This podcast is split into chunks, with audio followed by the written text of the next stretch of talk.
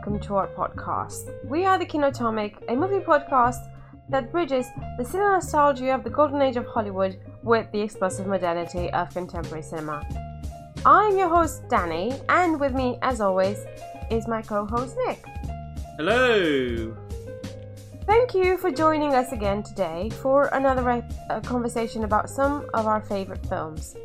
Please don't forget us. Don't forget to follow us on, on Kinotomic at Twitter, and we are also open for abuse, adulation, and everything in between on email at kinotomic at gmail.com. Today, we continue our Buster Birthday spe- Spectacular with the 1923 film Our Hospitality. Second fe- feature film directed by John G. Uh, Blystone and Buster Keaton. From an idea um, by Buster Keaton's collaborator, Jean Havez, who had this idea to rework the Hatfield, Hatfield McCoy feud and throw in a Romeo and Juliet kind of romance story in in the mix. Before I ask my friend Nick what he thought of the film, here's a very quick synopsis. A man returns home to the Old South and gets caught between feuding families. So, Nick, what did you think of the uh, our hospitality? Um, so last week you said that um, you said that you thought I might enjoy this film more than I kind of enjoyed Steamboat Bill. Um, and you're actually correct in that. Um, I no, I'm not saying Steamboat. I'm not again. I'm not saying Steamboat Bill was bad in any way. I just enjoyed this film more. Um, there was a lot more of a coherent plot. Um, yeah, I, f- I figured you might like that. yeah, it was a legitimate kind of A to B in terms of story um, which kind of it just kind of allowed the film to flow really really nicely. Um, the opening like five or however long that was, like four minutes or something, like that was a lot more dramatic than I was expecting. Like from a start of a Buster. I'm Keaton glad film. you noticed that. Yeah. Um, it was like it was like wow, this is actually quite serious and and and um, yeah, like like I said, dramatic. It was and the, the the music that kind of accompanied by it um was really really quite powerful. I don't know um, I don't know the name of the person who did the accompaniment for this version that we watched. I think if it's the one that I uh, shared with you, it's the Kino International, and I think it's the Carl Davis's um, musical accompaniment. Yeah, so that that one was yeah that accompaniment was really really really good. Um, yes, yes, really, really. Good. I think uh, I think there's there's something to be said about Carl Davis because he he also did the the the music for the General, and it's just brilliant. It, I think he understands Buster Keaton very very well, just like you know a very good collaboration, like you know, yeah, Spielberg and John Williams, something like yeah. that. Um. Yeah. No. I mean, in terms of like the, the the general the general plot kind of thing, like it kind of set up the the feud really quite well. And then we kind of get the the introduction of Buster when he's older with his mum, and then they get the letter, and and then his, his auntie. Yeah, it was. Sorry, was his auntie? Was it not his mum? Well, his mum. No, it was his auntie. I think. Was it his auntie? Um, and then we get this uh, amazing, magnificent train ride um, which I honestly I could not take my eyes off it. It was amazing. Like I know it kind it felt it felt like kind of like a dress rehearsal for the general. I know, um, right? so, but the whole section was really really wonderful. The all the little I just, I just loved it that the way they they they're traveling through the states, and obviously this was set in like eighteen twenty. So the train had literally hadn't arrived. So you see all these people go to the track to see the train arrive, and then you got the person who's throwing stuff at it, and then you've got the fact that they just build the track over logs that had fallen, and then there's a donkey that's not moving, so they just move the track to go around the donkey. And Isn't it's like it brilliant. it's it was it was really it was really something, and I really really enjoyed it. Um, that whole section, and it didn't rely on it didn't rely on Buster Keaton as as an actor. It relied on him as a director and as somebody who's setting up gags kind of thing, which I thought was a really interesting side to him to see. Like you know, you see yeah, somebody a bit more, yeah. seeing a bit more of the behind the scenes kind of Buster Keaton yeah, rather than you know the on-screen uh, persona. Um, yeah, no, and this let's see the, the the they get to the tunnel and the tunnel is shaped like the the, the shape of the train, which I I just loved it. I, I it was it was so it was so little it was so so quaint and it was just so it was such a knowing nod at humor and a knowing mm. nod about how um, strange it must have been to have seen a train going through through America at that time. Um, and then yeah, we kind of get to the get to the his home home where he's where he was born, his birthplace. Um, and uh, you know, kind of sets up the feud really quite fun, uh, really nicely with the guy who's like keeps going into the stores and asking if people's got a gun. Um, and and then it kind of goes into the chasing of Buster, um, which was with him the ways of him missing all these bullets and kind of avoiding detection. The best one was it because it came completely out the blue almost was because there was a good time period and it was almost felt like it was a side plot of him going fishing and then obviously like the water and obviously the water comes over and it starts to be the waterfall. And it's a it's a gagging of itself that the fact that the waterfall's falling and his umbrella isn't doing anything about it. And then all of a sudden like the like the guy just walks past looking for buster and can't see him anywhere. And i just burst out laughing because it was just brilliant. Um, and the great thing about that that waterfall thing was that I didn't realize at the time that it was a kind of an introduction to a place where we're going to get a set piece later on, um, which yeah. I thought was really quite clever. Yeah. Um, and then we kind of, you know, we head to the house, and then we get the, you know, the Leonardo DiCaprio mean moment with the our hospitality. I actually did that. I actually sat there and did the point. Um, but yeah, no, it and then that whole kind of section in the house was really quite quite cool. It was it was really funny and uh, really really engaging. And then you know we had the final set piece with the river which was really pretty amazing. And then the kind of that swing across the waterfall was I was really something else. Third um, take.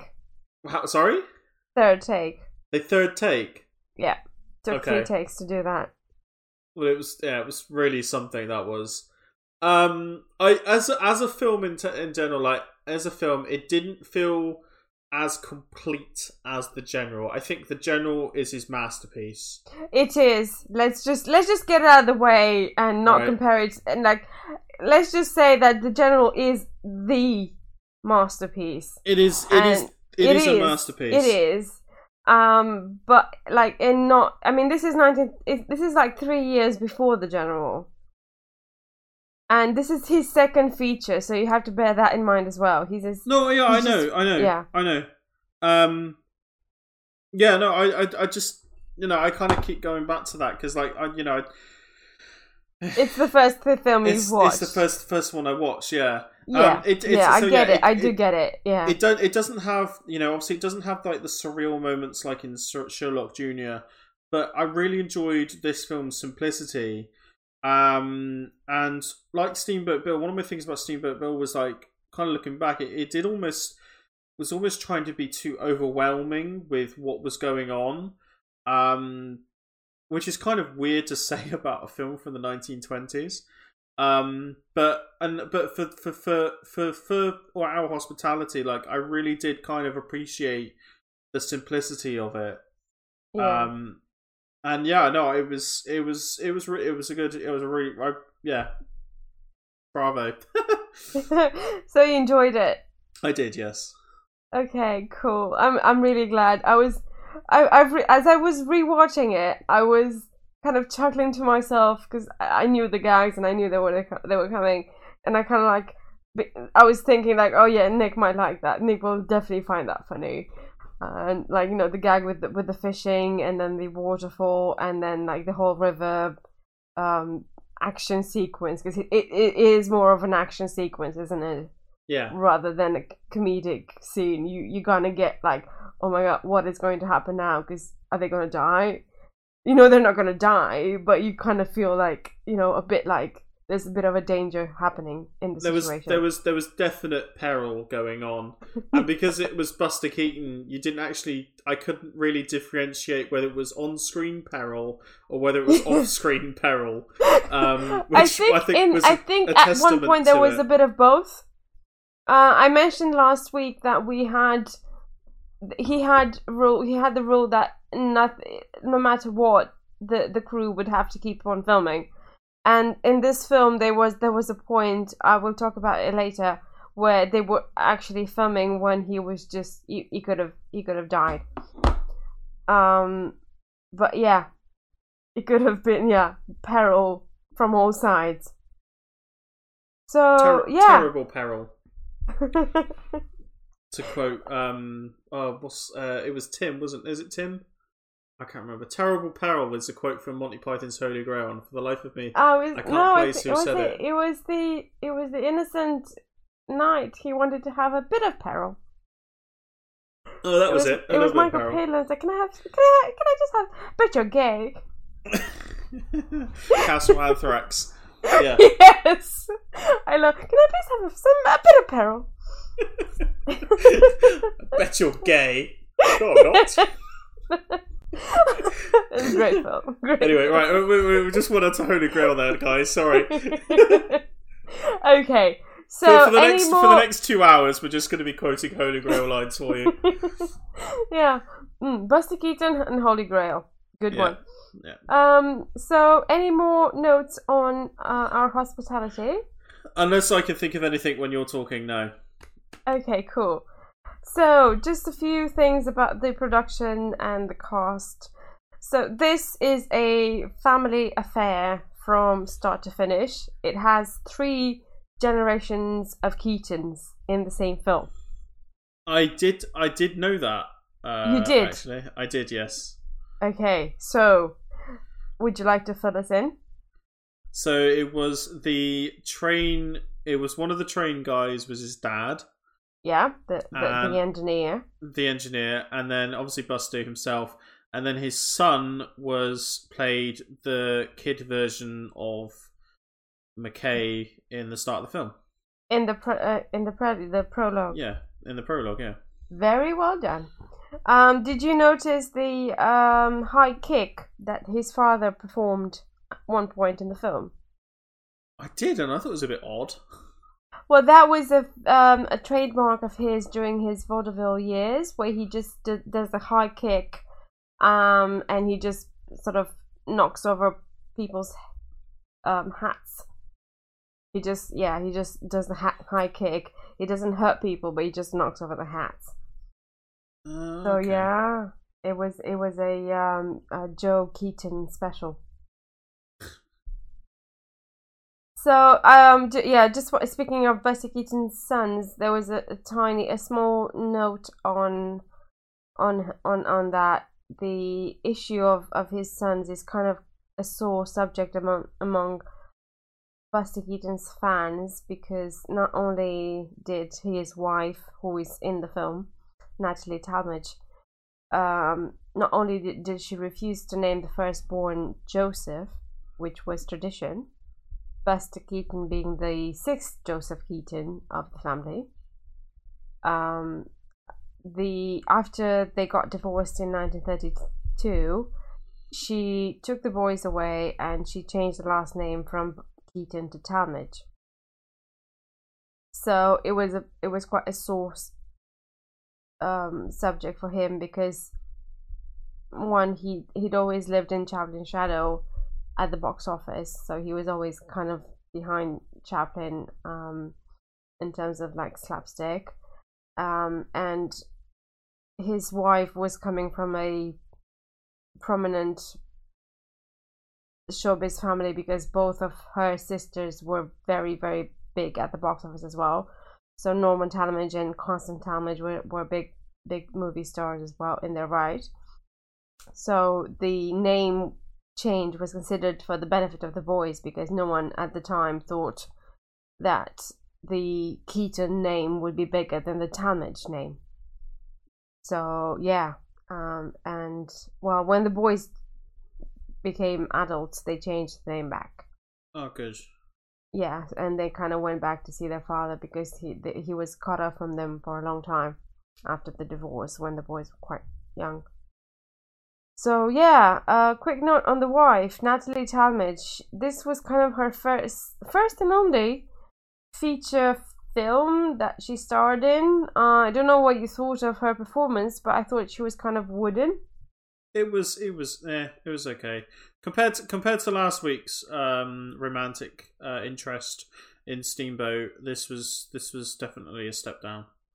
Yeah, so it kind of feels weird though, right? Because she's like the wife in real life, so you kind of feel like there should be more chemistry yeah, between not, them. That's not necessarily the case with on-screen. No, on-screen, especially when the wife doesn't really know how to act really well.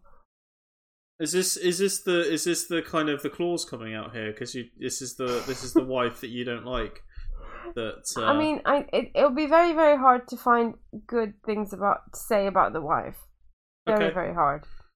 Um, I've done quite a bit of research on the wife, and it's quite hard to find good stuff about her, especially since she just took him to the cleaners after the divorce and just like you know just reduced him to nothing. Um, I actually found because I I read quite a few biographies of Buster Keaton, and I found a really really weird quote from someone. Uh, it's it's not hundred percent um, verified, but someone said that her own mother, who was like the matron of the family, and she would always like she was like the manager of the Talmadge sisters, um, Norma and Constance being such big stars. Peggy, the the mother, would always take care of everything, and um, Norma was married to Joseph Schenck, who was a big producer and who was like, you know, looked after Buster Keaton's um, career until he didn't, until he sold it to MGM, and we know what that happened, what that led to. Um, but yeah, so Peggy, um, the matron, was rumored to have said once of Natalie, the middle sister, that she was so silly you could hear her brains rattle. Right. So yeah, that's kind of the, the so basically Natalie was the only one who was not a big star. She was a secretary for the Comique uh, studios, and uh, that's how Buster meet met her, and he kind of fell in love, and he yeah he married her in 1922 and they had a kid and they had another kid and after the second kid.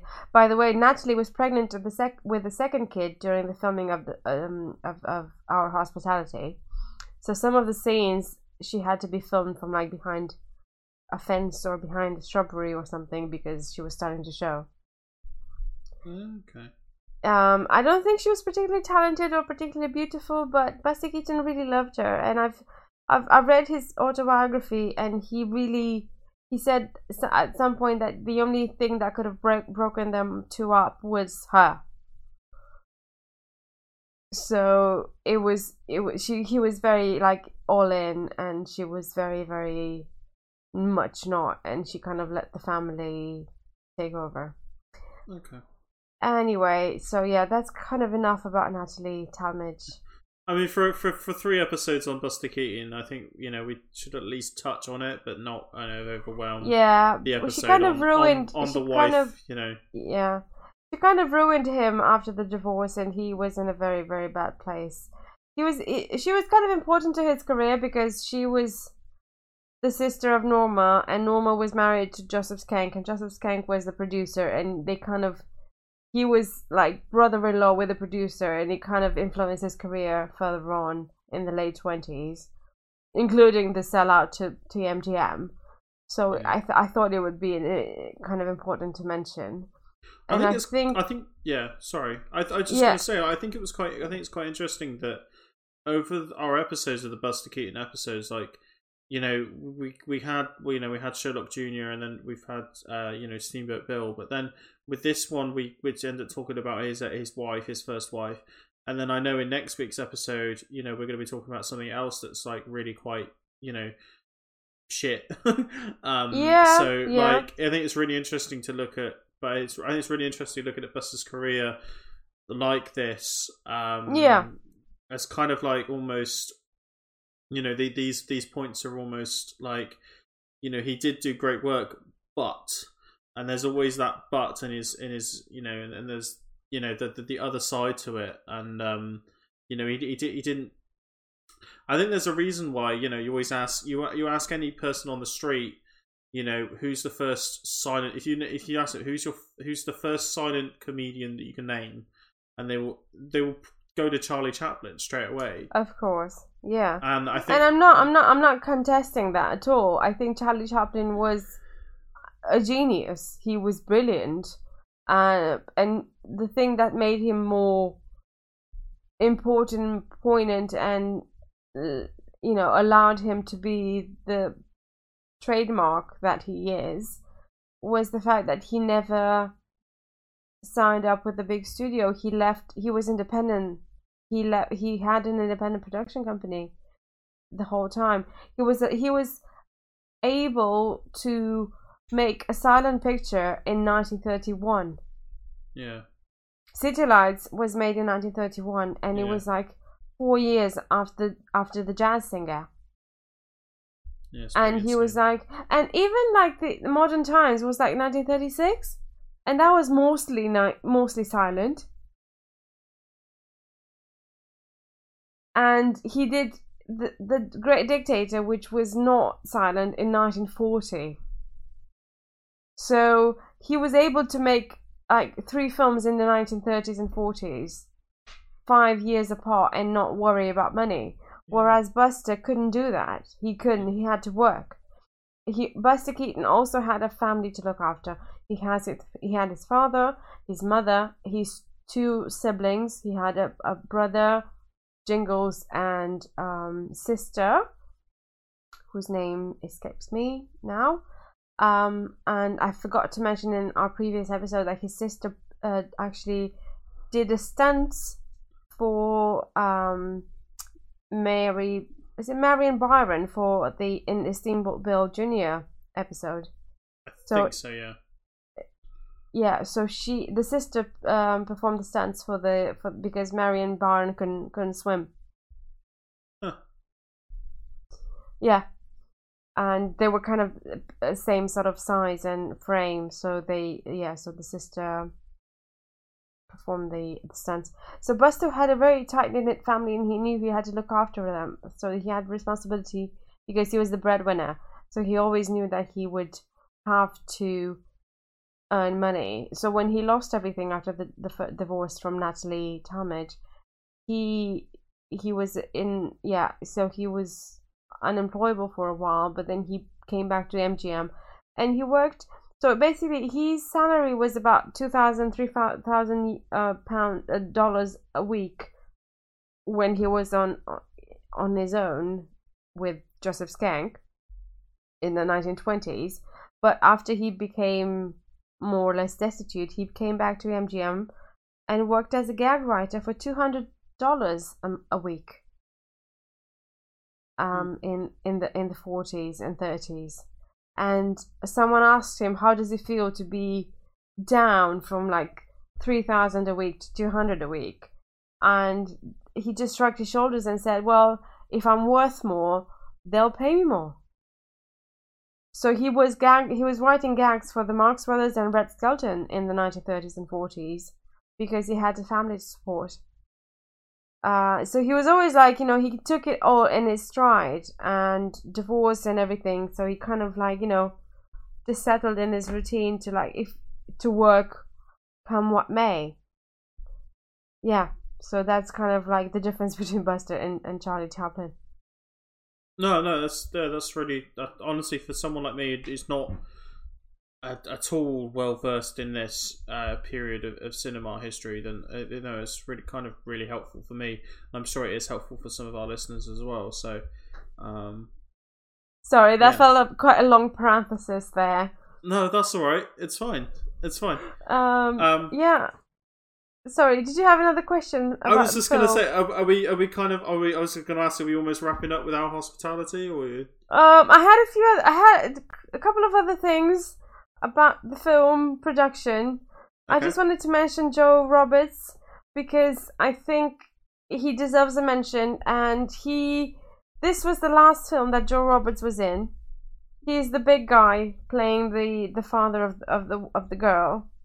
Um, and he had a stroke during production, and he insisted on coming back to work and finish the film, and he died shortly after. Oh wow. Uh, yeah. So Joe Roberts, if you watch the Buster Keaton short films, he was always in them. He was often cast as the antagonist because he was so big, and he. I found out that I found out recently that he was mm, he was the actor cast cast in most Buster Keaton films except for Buster Keaton himself. So he was the most often per- person you'd see in a Buster Keaton film. He would always be the father of the of the, of the girl Buster Keaton was after, or the antagonist, and he would have to um fight. I knew I Um, recognized him because he played the guy, the main guy, the owner in the Playhouse. Yes, he was in the Playhouse. He was in most of Buster Keaton short films. He was also in the Three um, Ages at one point. Uh, Three Ages being the first feature film that Buster Keaton uh, directed. Um, so yeah, and he died in in uh, 1923. Um, so I thought I, he deserves a mention. I thought he was just brilliant as the very southern mint julep drinking um, um, patron. Yes, of- yeah. yeah. And uh, yeah, the uh, steam engine they um, used in the film was a very faithful, mechanically accurate recreation of the Stephenson rocket. And it was chosen by Ah. Buster Keaton because it looked funny and it was so. And equally accurate was the replica of the bicycle that you see uh, Buster riding near the start of the film. And it was called the Dandy Horse and both uh, were so accurate that uh, it, they were requested by the Smith- Smithsonian Institute for display. So you can find them at the museum. So one of um kind of leaning on like leading on from that like hit the train thing. So I was on YouTube a while ago and I popped on my recommended was a Buster Keaton short from 1965 called The Railrodder. The railroader, yeah. I yeah, and I remember watching that, and it was apparently it was a um, advertisement for the Canadian Tourist Board. Apparently, Yeah, um, but and he did it because you know he's such a he's you know he loved his trains, you did love his trains. and I, I, I it was it was a really it was kind of looking back on it because I saw that before I'd seen um, this, and I can kind I can see parallels and it yeah like for example in how hospitality you have the the, the, the driver and he's cooking his lunch with in with the, the oven kind of thing Yeah, and I, in the railroader, that there's a similar sequence where Yeah. Buster Keaton's trying to make tea, um, out of this out of this incredible is almost TARDIS like container that he had on his on his little carriage on his little thing.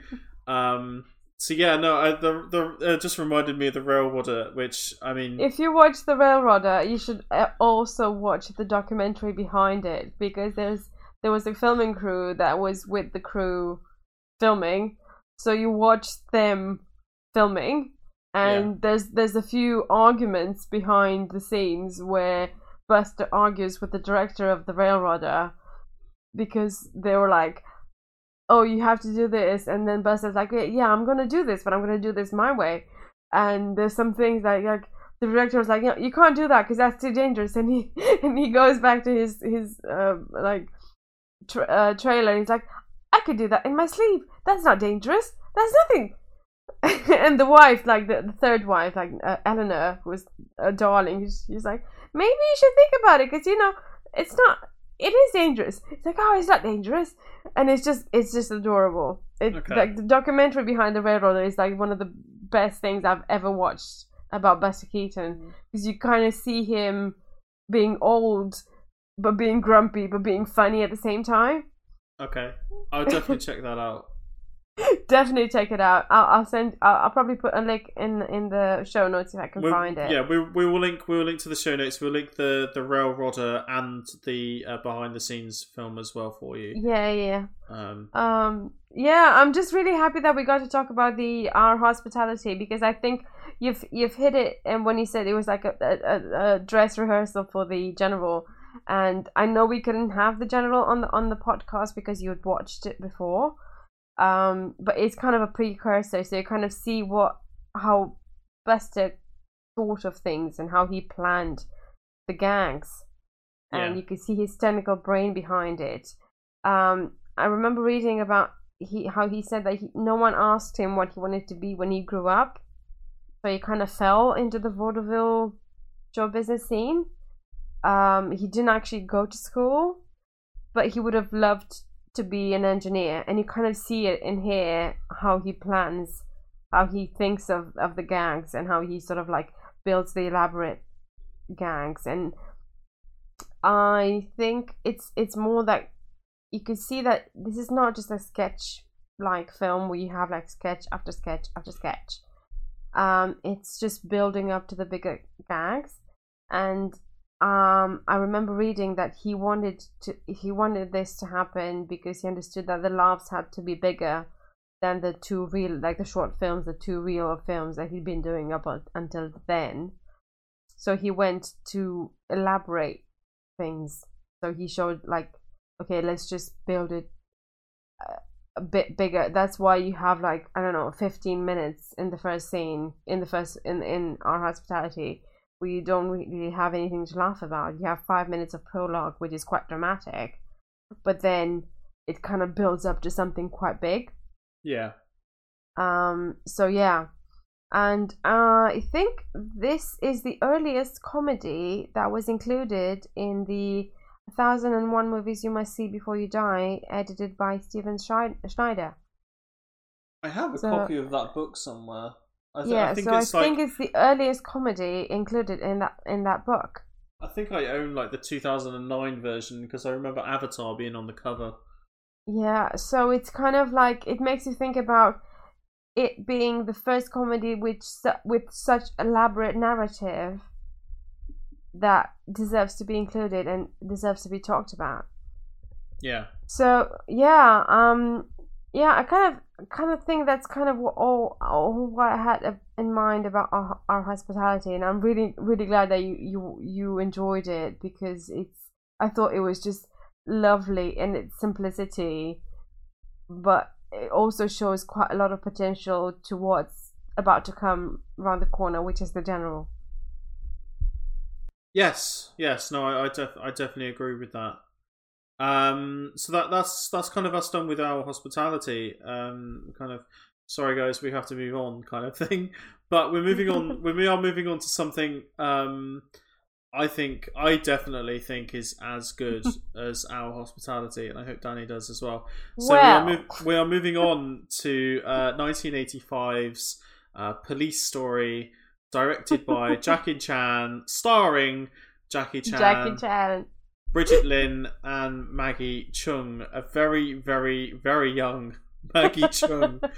As- Embryo Maggie Cheung. As that text, yeah, as I got a text message from from Danny saying embryo Maggie Cheung because it was insane how baby faced she was. She was so. She was like twelve. oh, she wasn't that late. Yeah. Anyway, but this, yeah.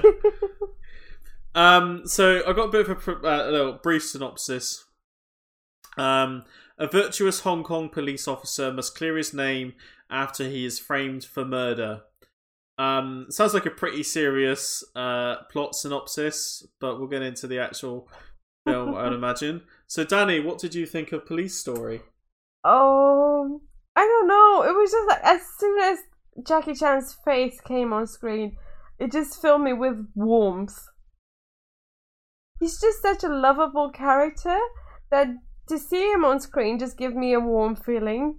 I just know I know that all hell will break loose in a minute, but that I will enjoy every minute of it because I know he he will make it all alright. Jackie Chan never plays villains, and with that face, I don't think he could ever play villains. He has a friendly and kind face, and you know that everything's gonna be okay, and you're gonna have an incredible ride. Um, when when you watch him, um, the film feels slightly dated visually. I mean, there's a lot of blusher on the girls, and there's a lot of big hair and puffy jumpsuits and that sort of thing. It's the 80s, so just roll with it. But it was great fun. I really liked it. I really had a really good fun watching it. Um, it's I I do think it's a worthy. I th- I do think that Jackie Chan is a worthy successor of of of of of Buster Keaton. And uh, the energy is incredible. The editing is incredible. The, the the rhythm is incredible. I think they have really really great. I'm not a person like I've known. I probably mentioned this before on the podcast. I'm not a great fan of of fight scenes. Okay. Yeah it they they bore me. I get like distracted. I'm like, okay, okay, there's punching and there's things and but this is just it's it's more of a dance. There's a choreography. It's incredible. It's it it's so much fun. It was funny and it was silly, but not tiresome. It was not overdone.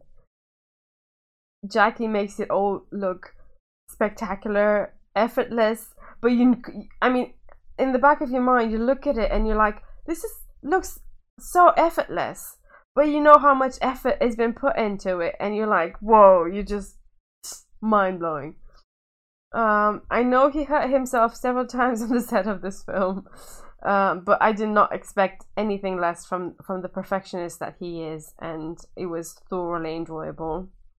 Um, uh, Brigitte Lin was very good.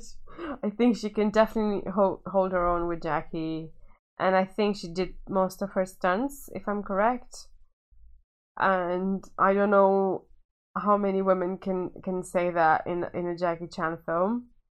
And I think her comedic timing was really good. I really enjoyed uh, her seeing her. And Maggie Cheung was just adorable. You can you just couldn't help but stare at her pretty baby face. Yeah.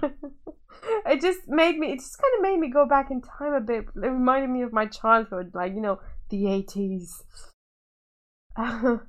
so yeah thank you for making me watch it. I i missed this gem and it was it was brilliant. It made me it was such a feel good film. It was brilliant um and now i'm just thinking of that scene from the film where he has to stop the bus load of criminals and they all like jumping through the the glass, yeah, through the window, and he's just holding the gun. It's just a brilliant screen, a brilliant, brilliant scene. yeah, yeah, so I really enjoyed it. I mean, yeah, the the, the stunts are are incredible. Um, the obviously, you know, the the final the final jump um down the pole in the shopping mall was yes. you know i mean i have a quote here from from matt zoller seitz um kind of about kind of about this film and kind of about that last stunt so he says the entire film has the mentality of a master showman who wants to dazzle in every moment big or small a stunt near the end gets repeated at full length three times from three different angles this would seem like a display of narcissism if it weren't one of the greatest stunts in the history of movies. Right up there with the collapsing house in Steamboat Bill Jr. and the final Ooh. fall and the final fall in Sharky's Machine, which I've not, I've not seen Sharky's Machine, but yeah, it, yeah, the I've collapsing house. I'm, I must put it down. Watch it. Um, that's Burt Reynolds, I think, if I remember rightly. But um, yeah, no, uh, that yeah, like I said, that, that that thing is shown three times because it is so impressive and so amazing. It and is. the fact that the the final time they show it, you see him fall into the glass on the floor, and then you see him get up and run away, and you think, how has he done that? There's the amount know. of times where he's he's he's like crashed into glass or crashed into something and just gets up and carries on um, is is incredible. The the final after the film's finished, you know, you have the credit sequence, and you kind of see all this behind the scenes stuff of him then rehearsing the stunts, and it's you know, and then like the things where things kind of go wrong. So like at the opening where the car flips over and it's not meant to, you know, everybody rushes to the car. Um, you know, them yeah. seeing them practicing the stunts, kind of thing, practicing the kicks and all this, and it, it's just it's just incredible like the amount of rehearsal and the amount of practice that goes into it. It's not something that can be done overnight. And i think what makes this film special is that for me in the in the 1980s you have you know in america you've got arnie you've got stallone you've got you know uh, jean-claude van damme dolph lundgren you know all these are, are massive massive, massive men. Basically, we're we're talking like you know muscles just bulging. They're huge. Yeah, even they even are huge. yeah. I mean, we we hadn't gotten to the Bruce Willis Die Hard point at this time. You know, in Yeah. 1985. When was Steven Seagal though? Because I, I That grew up eight- watching. 80s as well, I think. 80, no, Yeah. 90, uh, like late 80s, early 90s. I think Steve Seagal was like 90s. Because Under Siege Okay. was like 93, 94, if I remember rightly. I love that film. Uh, it's not great. Um, anyway, I, I'm, I didn't say it was great. um, anyway, so with with what makes this film really special, I think, is that you have Jackie Chan basically being is a different kind of fighter. You know, in, in, in '85, I think '85. Um, I think Commando came out in '85. I can't remember. There's an Arnie That film that came film. out. Um, no, oh, oh, sorry, I'm not Commando. Yeah, so both Commando and Rocky Four came out in um, '85. So did Rambo, uh, First Blood Part Two.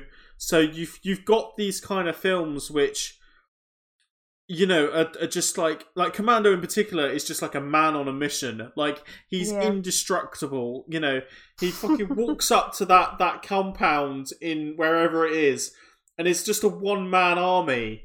You know, but in this, in Jackie Chan, you know, he's always on the defensive. You know, you always see he's always blocking shots. You know, he's Yeah. always like you see him and he's always at a disadvantage. You know, he's not somebody who is like towering above his opponents. You know, he is always somebody though. He's he's smaller in stature. You know, he's like always blocking, but he's always he's always getting hurt as well. Um, he's never afraid to kind of show himself being vulnerable. Um, and I think it's such a such a testament to him as a performer and as an actor and as an action star. And think about I think I mentioned it a few episodes ago, quite a few episodes ago, but there was a story that came out um, after the release of uh, Fast and Furious Presents Hobbs and Shaw that um, The Rock and Jason Statham both had uh, in their contracts uh, details about how many times they could get punched, or um, which is insane. Um, they- Really? yeah, there, there- there's a thing. I think it was Hobbs and Shaw. It might have been Hobbs and Shaw. It might have been um, Fast, uh, Fate of the Furious with Vin Diesel. It might have been the latter. But there was a thing that came out that said that you know these like Vin. I think it was Vin Diesel and and, and The Rock actually about they had a, a, a basically a thing in their contracts about that they couldn't get punched so many times. Like you know they always had to be like on top as seen as like the the aggressor and like you know the kind of Oh. almost like the Arnie kind of superhero ness to them, um, which is incredible. Um, Too much testo- testosterone. Yes, I know, but even even Arnie, and you know, you watch a film like Predator, you know, even Arnie is not afraid to kind of put himself in a position where he's seen as weak. You know, you think about, you know, Predator. You know, obviously, yeah, it took. I think fucking... Arnie has a, has a sense of humor that has. He did as well. He he, does. He, needs to be more, you know, tapped into. It's just he. I mean, he did a lot of comedies where he just played, Um, made fun of himself, which Yeah. many many action heroes can't really pull out, pull off. No, I think there was like a there's like a Vin Diesel comedy from the mid two thousands called The Tooth Fairy, which is terrible. Um, I think I don't think Vin Diesel does it very well. The Rock has kind of got this kind of self awareness to him, but I think it's because of his background as a WWE star. Yeah. Um, you know, we all grew up watching The Rock as a wrestler, not as an action hero, which is a really Mm. weird thing for, for a lot of people. Um, but like I said, going back to Jackie Chan, like you think of kung fu action heroes, you think of Bruce Lee, and uh, his his stance is like he's aggressive. He is like, "Come at me, I will take you down." Whereas Jackie Chan is, you know, come at okay you can okay you're coming at me oh shit you know and is and reacting uh, reacting he doesn't he's been put in this situation but he's reacting to it and then he Yeah. comes out on top because Yeah. he is so good at what he does and another thing great thing about him is he uses props unlike any other I know. action star that you'll ever see I think he's a precursor to to John Wick because you can see him. He does like books and shelves and doors and things, and you kind of see that in John Wick. It's like pens and books and everything on hand. I don't i Done, don't done I- again.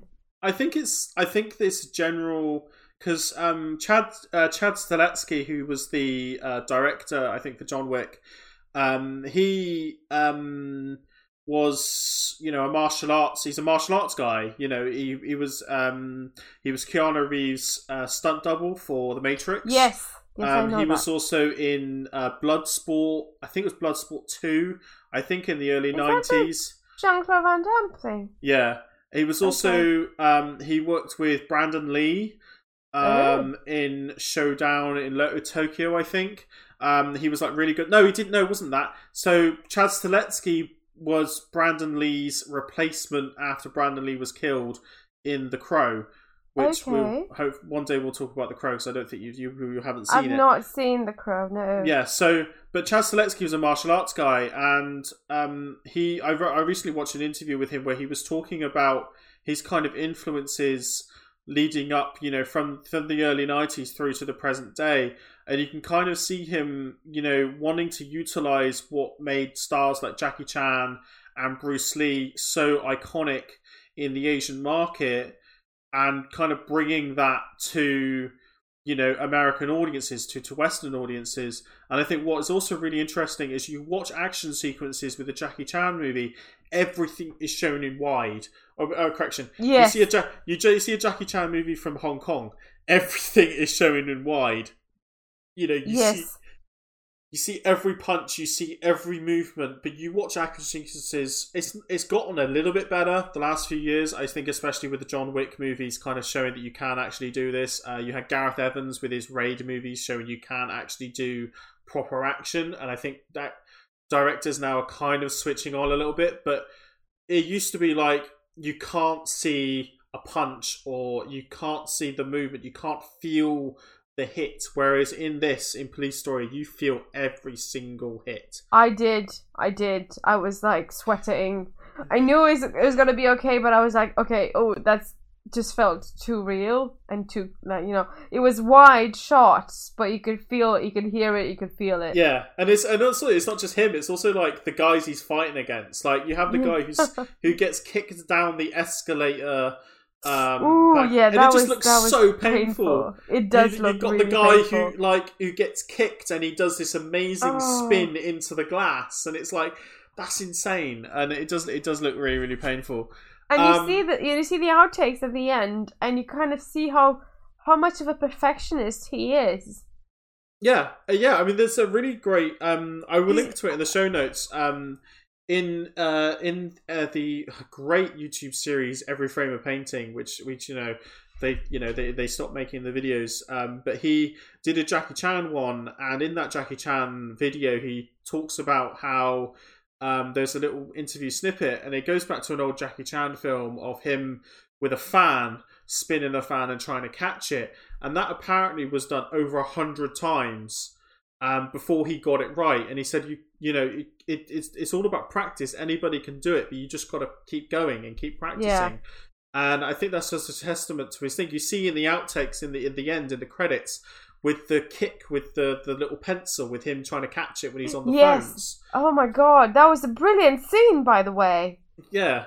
Um, and obviously, oh, so it's so comedic as well with the phones, and then he's got his noodles, and then he eats the noodles with the pencils, Yeah. and it was, yeah, Oh yeah, that was brilliant. It kind of made me think of the scene, the the billiard scene from Sherlock Junior. Um, the billiard scene from, uh, if you remember, where there's a bomb in in one of the um balls, oh yeah, I think I remember now. and he has to, and uh, all the other guys they know, and he doesn't know, and he has to. He's he's just playing, and everyone is just running around, frightened. whenever he shoots the pool. And it took a what about a week to, to, to shoot to film that scene because he wanted to get it all right, like hit all the all the balls in the right corners and that sort of thing. So it, uh, it just yeah, it made me think of that because he's like such a perfectionist and he wanted to get it all right. Yeah. Yeah, I mean, yeah, and that's it- how you get in in a studio system. That's how you get over budget, and that's how you get taxed, and that, that's how you end up losing. Uh, and yeah, I think I remember watching the scene from with with Jackie Chan and saying that in Hong Kong you you you get the time and no one cares, no one looks over your shoulder. In Hollywood, it doesn't feel like that, does it? No, it, it it's it's insane. You think at his work in in like the Rush Hour films, for example, and you, you always wonder why. You know, when we we're talking about we talked about Big Trouble in Little China, and I said that the original cat, uh, the original choice to play Wang was Jackie Chan, but because he had a bad experience at Hollywood at the time, he didn't want to work on the film, so he went back to Hollywood. And Yeah. then obviously, you know, 1985, you know, we got you know Police Story. Um, so it, it Which is great. which is great. Yeah, I mean, thank God that they fucked up his Hollywood career at that time. But then he came back in the late nineties with the Rush Hour films, and then he was in, you know, Shang. Is it Shanghai Noon with Owen Wilson? Um, you I know, don't he's in think a I've, couple, I've I think I've refused to watch that. couple of other films, um, and then he had his own little animated TV series, Jackie Chan Adventures, which I watched all the time as a kid because that that series was amazing. Um, honestly, check out the intro. If if anybody's got YouTube ready, check out the intro, uh, the theme song for Jackie Chan Adventures. It's pretty incredible. Um, so yeah, I, I just want to go into a little bit more about the film, just a tiny bit more. Um, the opening in the shanty town with the cars crashing through and the explosions. Uh, Michael Bay ripped it off for Bad Boys Two. Um, ah, so if you Michael Bay. if you recognise that sequence, I don't. Have you seen you seen Bad I Boys Two? I've seen Bad Boys 2, but I blocked it out because it's Michael Bay, and I don't really like Michael Bay. I was kind of, I was kind of counting till you would mention Michael Bay. Well, it's taken 26 episodes, and I've mentioned Michael Bay. I think this is like the second or third time. Anyway, so yeah, Michael Bay ripped off Bad Boys 2. Um, I've kind of got down like you. You really get a look into uh, Jackie Chan's expressions on his face. Um, is I think he's he's the most Keaton-like actor. I think in It terms is- of yeah, how he is, and I think he's, much- he's quoted him as an inspiration many times over in his interviews. Um, you know, we've got young Maggie Cheung in a this fourth role. Uh, Brigitte Lin as Celine was excellent. I think uh, people you know recognize Brigitte Lin. I think mainly from Chungking Express. I think it's where people probably most recognize her from. Um, she actually retired from acting in 1994, uh, much like Maggie Cheung, who retired from acting in the early 2000s. Um, so that kind of leads. That's kind of it, really, on the film. But we want to kind of talk about um, injuries because I think one of the great ouch. things about talking about Buster Keaton and Jackie Chan together is that they both put their lives on the line. Uh, Yeah, they put their both their bodies. Their bodies took a beating. So um, I've got a couple of injuries here. I've got one injury in particular that I want to talk about from Police Story, and then I'm going to list through a few others, and then Danny's going to interject with some Buster Keaton ones, and then I kind of I'd be interested to get an opinion from you listeners as to who uh, who who who shouldn't be around, like who should have died a lot sooner than that they did uh, than they did, or um, you know haven't just yet. So basically, who had it worse? I think is kind of the question. Um, Hmm. so with uh, Police Story, that final pole um, slide down, um, that so basically what happened was there were lights covering the pole, and they heated up the metal pole like a lot. We're talking a lot, so Oh, much so that when. Jackie Chan slid down, he got second degree burns Oh, on his hands and other parts of his body, um, as well as a back injury and a dislocation of his pelvis upon landing. Um, that dislocation of his pelvis, um, you know, kind of almost, uh, yeah, was almost caused uh, partial paralysis. Um, and you know he got spinal damage from it. So that's yeah, that's one of his injuries from Police Story. Um, I kind of got a couple of others. So in Drunken Master, which is an amazing film, he I damaged. think I've seen that and I loved it. It's, It's such really a good. good film. Um, so Drunken Master, he uh, damaged his uh, superciliary bone, which is your eyebrow bone, which almost caused blindness. Oh no. Um, in Armor of God, this is the first one. In Armor of God, he got a skull fracture. Um, dome, you know, his uh, the dome caved in behind his left ear, uh, left ear, and brain was bleeding um, after falling out from a tree. Um, in Armor of God Two, Operation Condor, the say the sequel, he got a broken breastbone. In Project A, um, he got cervical spine damage from falling from a 25 meter clock tower. Ouch. Yeah. And then um, in The Accidental Spy, um, he got tailbone damage, uh, which caused temporary partial paralysis. Um, and I, we were just talking just before recording that I found out actually that in the um, filming of his one of his most recent films, Vanguard, which I think is either out or is coming out or what, um, he nearly drowned in the sea um, after being trapped underneath a rock. Um, so yeah, that's pretty pretty insane. Jackie Chan put put his put his body on the line and put his life on the line for for our entertainment, basically. And um, yeah, no, it's ouch. It's all I've got to say. But you've got some about from Buster Keaton. Well, I'll try to limit it to uh, only a few because we could be here all night. Well, I, I could, I could, I only listed eight. Like that's the eight that I could find off the Yeah. top. I, I know there are more. So the legend legend has it that when he was about a year old or two years old, you know, it varies from from from teller to teller. Um, that Joseph Keaton the sixth, um, because he was born in a vaudeville family, there were kind of nomads and they were traveling from town to town, and he was kind of like born in in a in a um in a trunk, so to speak. And there's been times where like the the, stage manager would just drop the lid and he would might could have suffocated.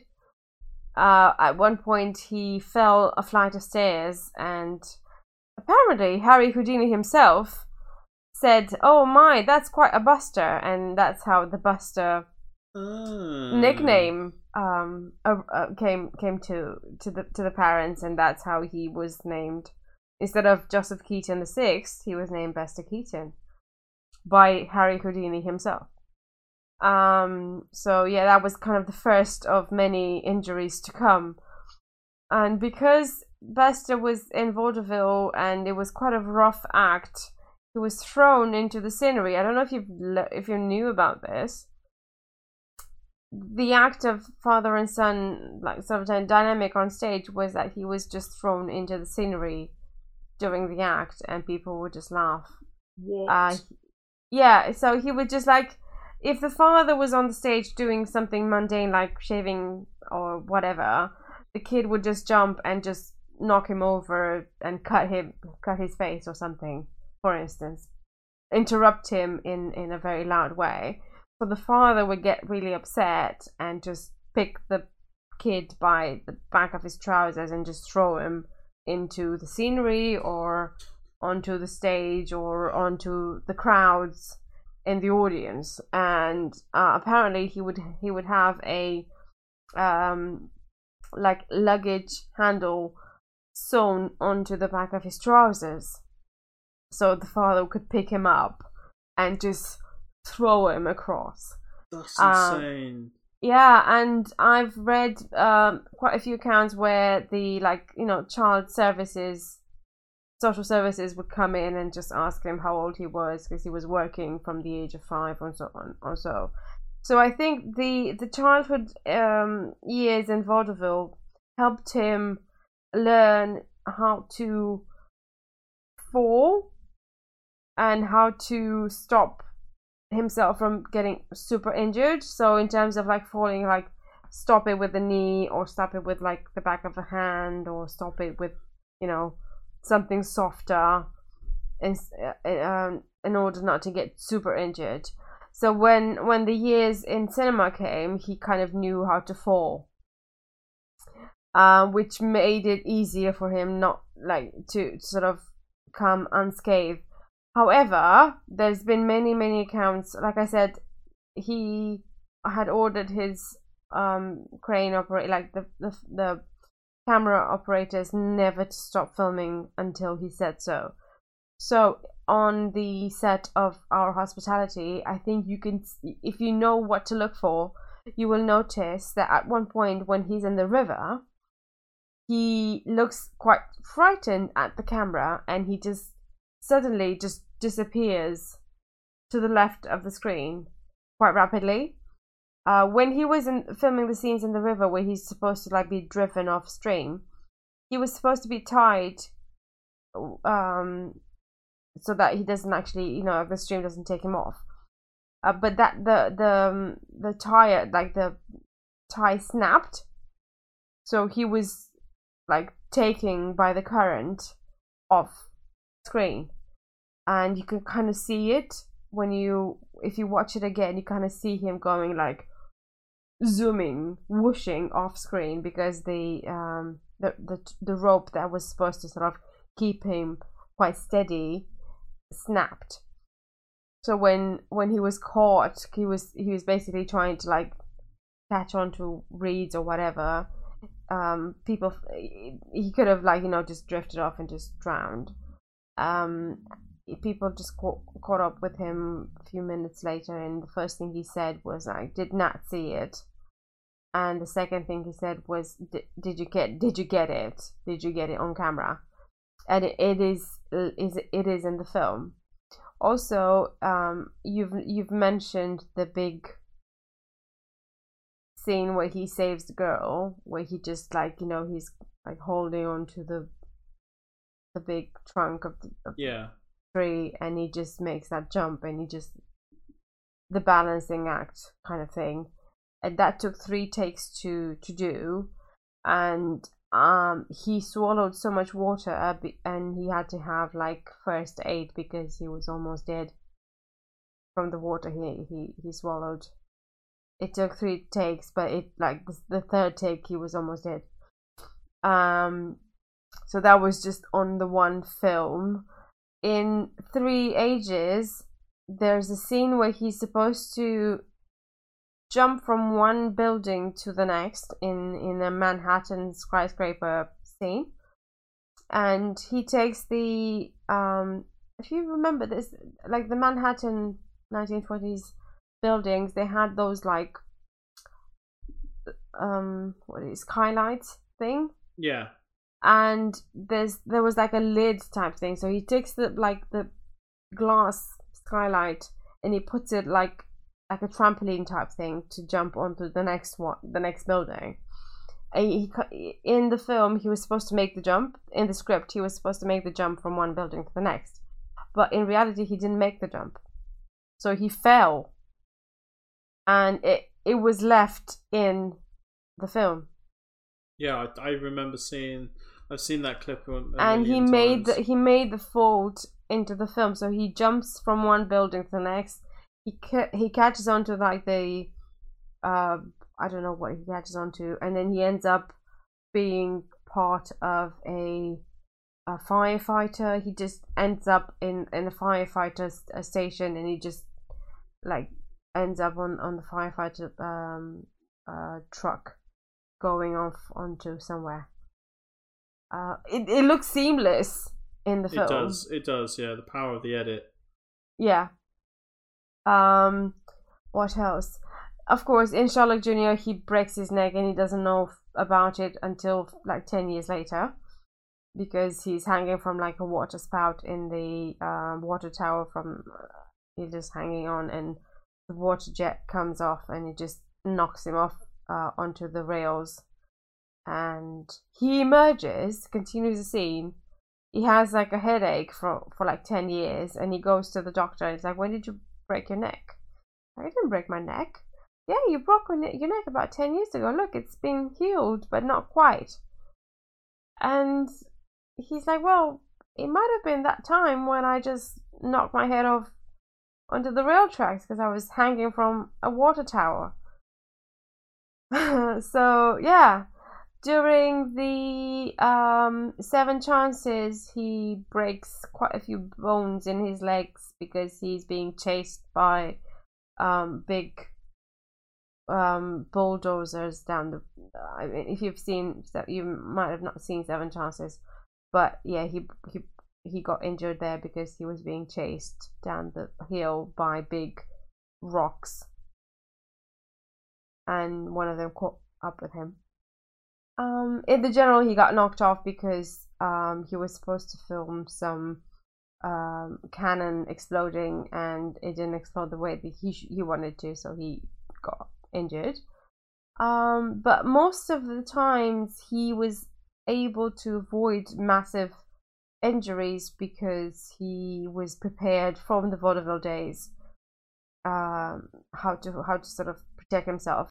I, I think I read one of the biographies saying that at one point during his teenage years he was knocked unconscious and he was left unconscious for a couple of days during the act of the father son rough tumble thing. So yeah, that was his childhood. So he was prepared. Yeah, that's pretty insane. honestly, that that there, that's just yeah. What? so yeah, I think I'm, I think I'll leave it there for now. Yeah, let's, let's just make make your mind up as to who had it worse. Um, cool. Okay, so that, that so, that's kind of that's kind of us done for for part two of our three parter. Um, Buster Keaton, 125th uh, birthday spectacular. Um, so the third and final part is uh, will be coming next week, um, which we will be discussing uh, the cameraman from 1928, directed by Buster Keaton and Edward Sedgwick. Um, I've alluded, we alluded to in the past that this is kind of we'll be talking probably quite a lot about his the MGM, uh, yeah. the MGM, MGM stuff that went on, and then I think we've kind of paired this with a really decent a, a, film, um, interesting film called uh, "Living in Oblivion" from 1995, directed by Tom DiCillo, um, which stars Steve Buscemi, Catherine Keener, and uh, Dermot uh, Mulroney. I think that's how you spell his name. I love Steve Buscemi um, and Catherine Peter, Keener. Peter Dinklage is in it. Kev, uh, Kevin Corrigan's also in it. It's a very very small cast. I love um, Peter Dinklage. Um, yeah, so this film it, it does it's a very very small cast, um, and it's basically kind of about making a film, basically a low budget independent film, um, and it's it's yeah, it's one of those kind of oh. films that that when when you see it, you'll be like, how have I not seen this before? It's really good um, because I don't think it's talked about often enough. Plus, it's really short. It's only eighty nine minutes, so um, uh, I won't oh. get a I won't get an angry message from Danny saying two and a half hours, uh, which I got the other week. Hey. so yeah, that's uh, look look forward to that um, for our third and final uh, Buster Keaton. Looking forward to uh, talking about the camera cameraman. Yeah. So Danny, where can we find you on the internet? You can find me on Twitter at KinoJoan, and my website is kinojoan.co.uk. And you can find me on Twitter at Nick S. Chandler, and my website is superatomovision.com. You can also find me on Letterboxd, uh, Nicholas Stewart Chandler. Just search for me on there, you should be able to find me. Um, I am trying to work on getting our podcast, uh, Kinotomic, onto Letterboxd. They've started doing a thing for podcasts and websites um, as a uh, kind of a different uh, format on that website. So um, I'll keep you guys kind of informed about that. In the meantime, you can always, you know, like Danny said earlier, find us on Twitter at Kinotomic. Send us an email, kinotomic at gmail.com. As as Danny said, all the adulation, if you really want to send us uh, a praise, go for it. If you want to complain, also do that. Um, yep. And let us know um, your thoughts on, on Jackie Chan and, and, Buster Keaton, especially you know considering it's his Buster Keaton's birthday. Um, so it is a goodbye and a thank you for listening from me. And a goodbye and thank you for listening from me.